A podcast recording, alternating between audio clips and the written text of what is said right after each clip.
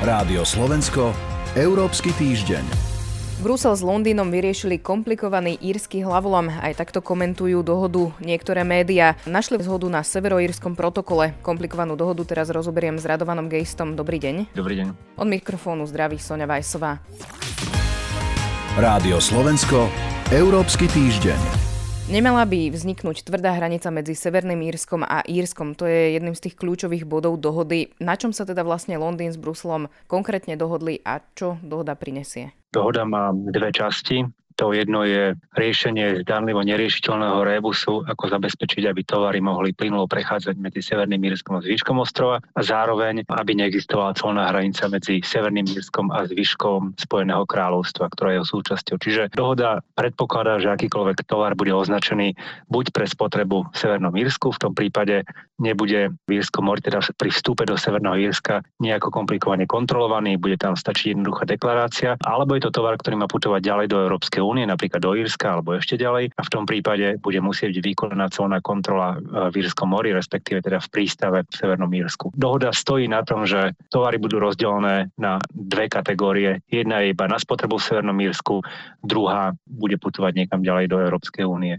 A to je samozrejme zároveň aj určitou slabinou, pretože takéto označovanie tovarov tými, ktorých vlastne dovážajú, respektíve vyvážajú, vytvára aj priestor pre pašovanie, obchádzanie pravidel. A ak by sa ukázalo, že je to veľký problém, tak je pravdepodobné, že na strane Európskej únie bude raz tlak na nejakú revíziu dohody. Je tu potom druhá časť a to je, kto je posledným arbitrom interpretácií pravidel jednotného trhu, ktoré platia v Severnom Írsku, pretože ak má byť Severné Írsko súčasťou de facto súčasťou jednotného trhu, musia tam platiť európske pravidlá. V zásade stále platí, že tým posledným arbitrom je súdny dvor Európskej únie, čo je prirodzené. Britská vláda s tým súhlasila, ale musíme počkať na prvý zásadnejší spor, ktorý by mohol byť politicky kontroverzný, politicky výbušný, či akékoľvek rozhodnutie súdneho dvora Európskej únie, ktoré sa, dajme tomu, nebude páčiť, či už severoírskej vláde alebo, alebo britskej vláde, či budú tieto vlády rešpektovať. Je toto jeden z tých najväčších háčikov, ktoré dohoda má, alebo sú tam ešte aj nejaké ďalšie, lebo vlastne tú dohodu musí britský premiér Rishi Sunak eh, presadiť aj teda na tej domácej politickej scéne. Áno, háčikom môže byť aj samotná ratifikácia dohody. Asi nie na strane Európskej únie, ktorá povedzme to takto, je rada, že konečne našla partnera, s ktorým môže racionálne rokovať, pretože predchádzajúci dvaja premiéry problém zbytočne a výrazne depolitizovali. Čiže na strane Európskej únie pravdepodobne nebude problém s ratifikáciou.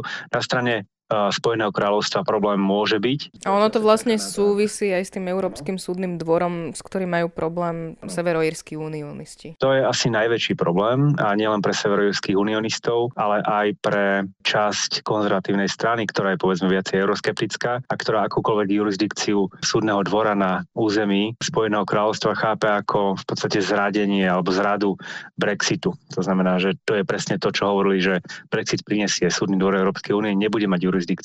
Iné súdy ako britské súdy nebudú mať jurisdikciu nad územím Spojeného kráľovstva. Teraz budú mať, čiže otázka je, ako sa k tomu eh, konzervatívna strana postaví.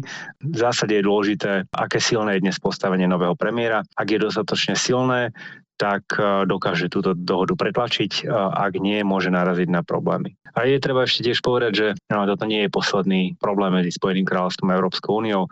Sú tu ďalšie otázky e, práva rybolovu a tak ďalej. To znamená, že aj ak sa podarí, a dúfam, že sa podarí uzavrieť túto kapitolu, tak dovtedy, pokiaľ Spojené kráľovstvo a Európska únia nebudú mať nejaké, nejakú skutočne komplexnú obchodnú investičnú dohodu, prípadne dovtedy, pokiaľ Spojené kráľovstvo neupraví z Európskou úniou svoje vzťahy tak, ako ich má upravené napríklad Norsko alebo, alebo Švajčiarsko, aj keď to už Európska únia nechce, ona presadzuje ten norský model, tak dovtedy vždy bude potenciál pre vznik nových konfliktov v oblastiach, ktoré sú z rôznych dôvodov politicky citlivé. Uzatvára Radoman Gejs z portálu Euraktiv. Ďakujem vám za rozhovor. Ďakujeme. Rádio Slovensko, Európsky týždeň.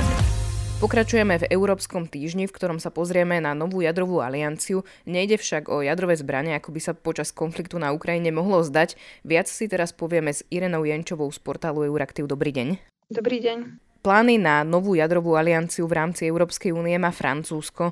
Pani Jenčová, povedzme si, o čo vlastne ide a prečo s tým prichádza? Francúzsko, teda ako ste povedali, iniciovalo túto alianciu a tým hlavným cieľom je už je spolupracovať v rámci celého jadrového dodavateľského reťazca. Čo to oficiálne znamená? Francúzsko chcelo dať taký oficiálnejší formát spolupráci projadrových štátov, čo sú štáty, ktorí dlhodobo presadzujú to, aby bola jadrová energia v legislatíve alebo v reguláciách vnímaná ako nízkouhlíkový zdroj, ako zdroj, ktorý prispieva v boji proti klimatickej zmene. Táto aliancia má podporovať výskum a inovácie, ale rozhodujúce je, že sa snaží posilniť spoluprácu v oblasti nových reaktorov, teda výstavby nových reaktorov, eh, kde sa chce sústrediť predovšetkým na malé reaktory hlavným cieľom, alebo to, čo vlastne Francúzsko um, deklaruje ako hlavný cieľ, je zvýšiť um, energetickú bezpečnosť Európy. Tu je však ten prínos otázny, keďže väčšina jadrových reaktorov v Európe funguje na palivo dovážané z Ruska. To si uvedomuje aj komisia, ktorá apelovala na stretnutí ministrov, kde vlastne táto aliancia vznikla, že aby sa štáty sústredili na to, na odklonenie od ruských jadrových palív a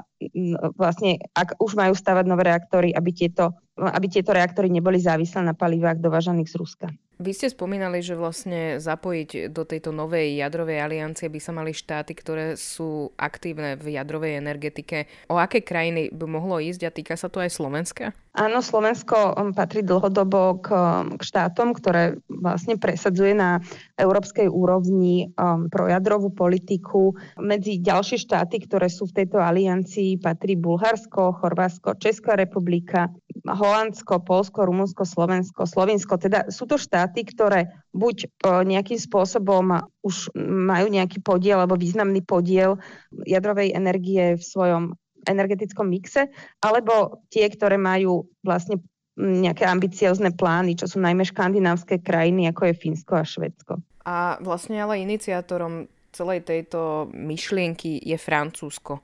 Prečo práve teda prichádza tento nápad z Paríža? Francúzsko vyrába viac než polovicu svojej elektriny z jadra takže prirodzene sa snaží, aby táto energia alebo aj elektrina bola, bola vnímaná ako, ako niečo, čo pomôže celej Európskej únii naplniť svoje klimatické ciele, lebo je to pre ňu výhodné. Takými kritickými bodmi pri tom, keď rozmýšľame o budovaní ďalších jadrových elektrární alebo jadrových reaktorov, je, že výstavba jadrových elektrární je nákladná a vlastne zložitosť celej technológie spôsobuje to, že projekty často prekračujú rozpočet a ich budovanie trvá dlhšie, než vlastne stanovujú pôvodné termíny. Ďalším takým kritickým faktorom, ktorý sa ukázal minulé leto, keď Francúzsko muselo vlastne radikálne obmedziť výrobu jadrovej energie v elektrárniach, keďže bolo veľké sucho, hladiny riek klesli a je to práve voda z riek alebo jazier alebo morí, ktoré